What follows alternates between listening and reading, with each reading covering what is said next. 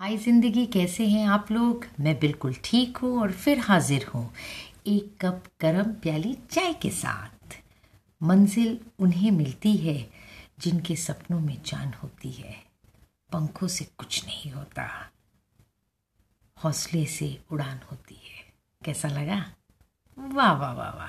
मुझे तो बड़ा अच्छा लगता है। कई बार सुनती हूँ, फिर से सुनाऊँ एक बार। मंजिल उन्हें मिलती है, जिनके सपनों में जान होती है, पंखों से कुछ नहीं होता।